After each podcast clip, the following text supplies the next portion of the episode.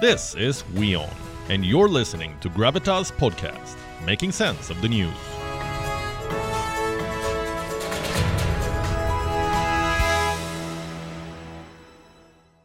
Is China witnessing another Tiananmen moment?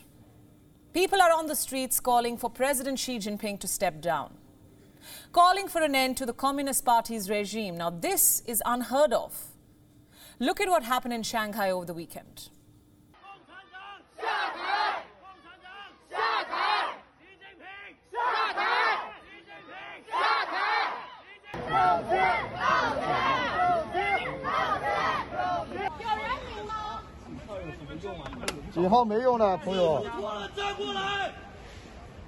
The people of Shanghai are calling for freedom. It's deja vu for the Chinese Communist Party, which is haunted by this word freedom.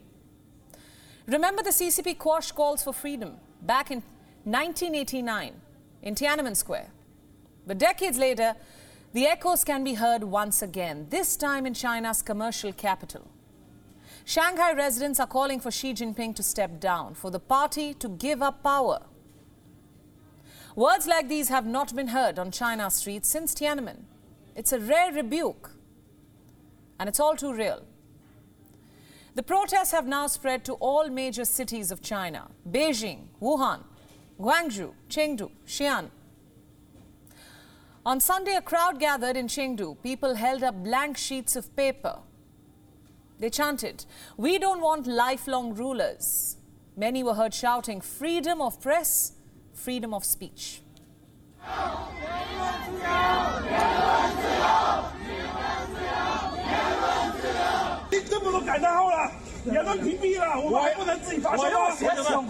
这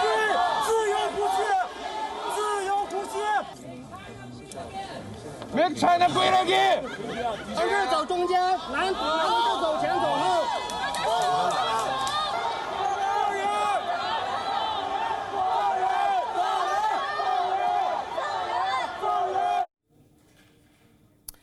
Meanwhile, in Wuhan, people smashed through metal barricades, tore down COVID testing tents as they demanded an end to lockdowns. Just look at this.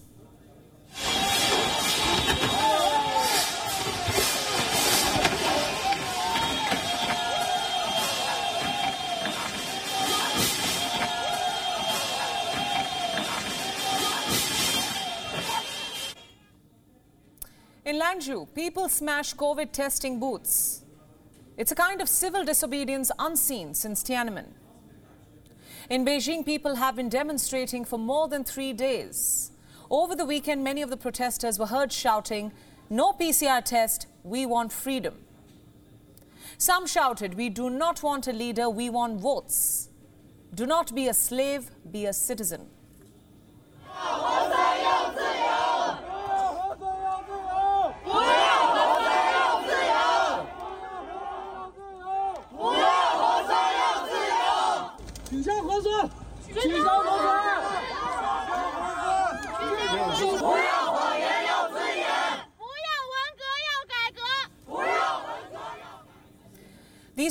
Were sparked by a building fire in Xinjiang. Ten people died in its capital city of Urumqi. Locals are pinning the blame on zero COVID. They say COVID measures hampered the rescue efforts, and the ambulances reached too late. Remember, students were the backbone of the Tiananmen Square protests. They poured into the streets across Beijing to build pressure on the government. This time, too, it's no different. On Sunday, students gathered in numerous university campuses to challenge the government, to call for an end to the Communist Party regime.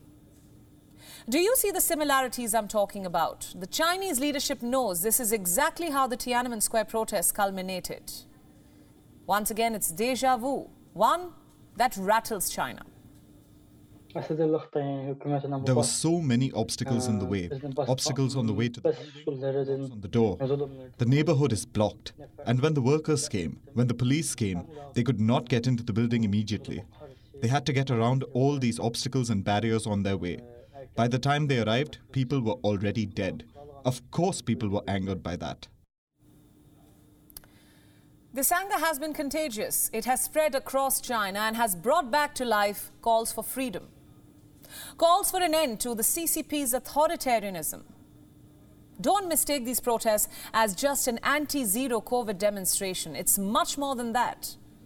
This is a culmination of years of frustration being sparked by the fire of Xinjiang. And now history is repeating itself in more ways than one. Some of you already know this. The Tiananmen Square protest began as a memorial. In April 1989, students gathered in Tiananmen Square to mourn CCP veteran Hu Yaobang. On the day of his funeral, the mourners began demanding democratic reform. Back then, the people of China were fed up with inflation, corruption. And now, cut to this weekend. A candlelight vigil was held in Shanghai in memory of the fire victims. Before anyone realized, the crowd began chanting, End the lockdown. Fists went up in the air, sloganeering followed. Some chanted, We don't want to be locked, we want freedom. And soon, the scene became eerily similar to what happened in Beijing the year the CCP sent tanks to Tiananmen Square. Clashes with the police followed.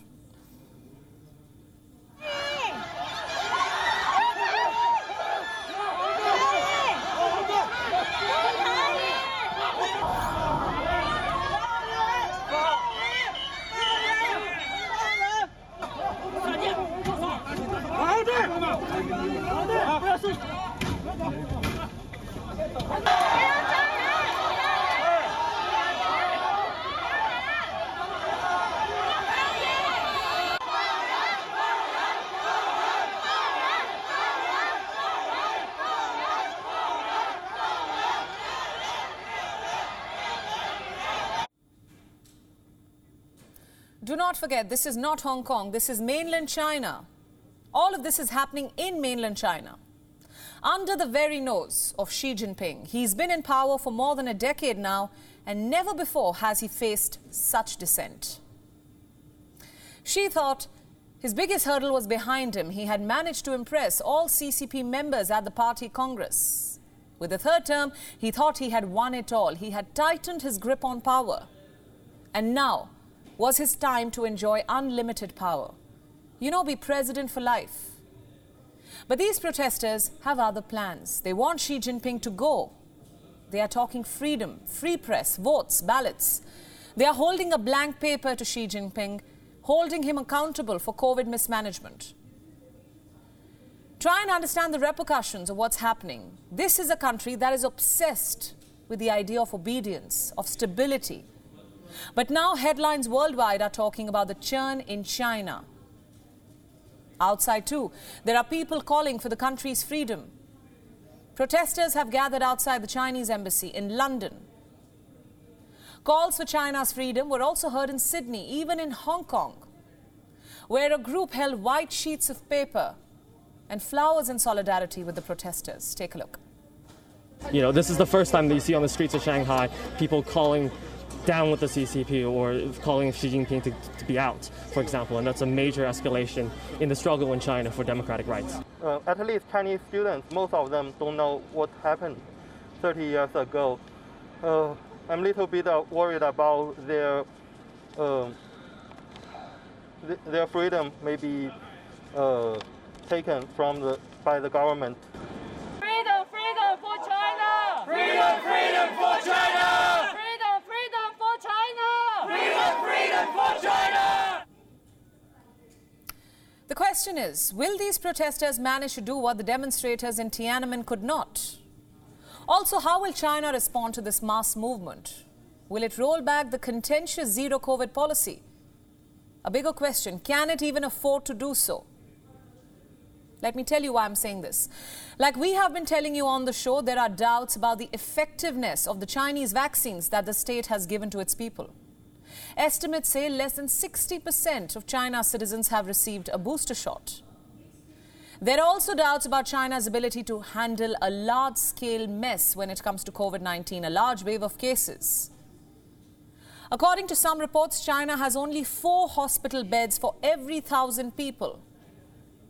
So, come a big wave, China's healthcare system will simply collapse. COVID cases have touched a record high once again, and China seems to be in no mood to roll back its COVID policy. What you mentioned does not reflect what actually happened. China has been following the dynamic zero COVID policy. We believe that with the leadership of the Communist Party of China and cooperation of the Chinese people, our fight against COVID 19 will be successful.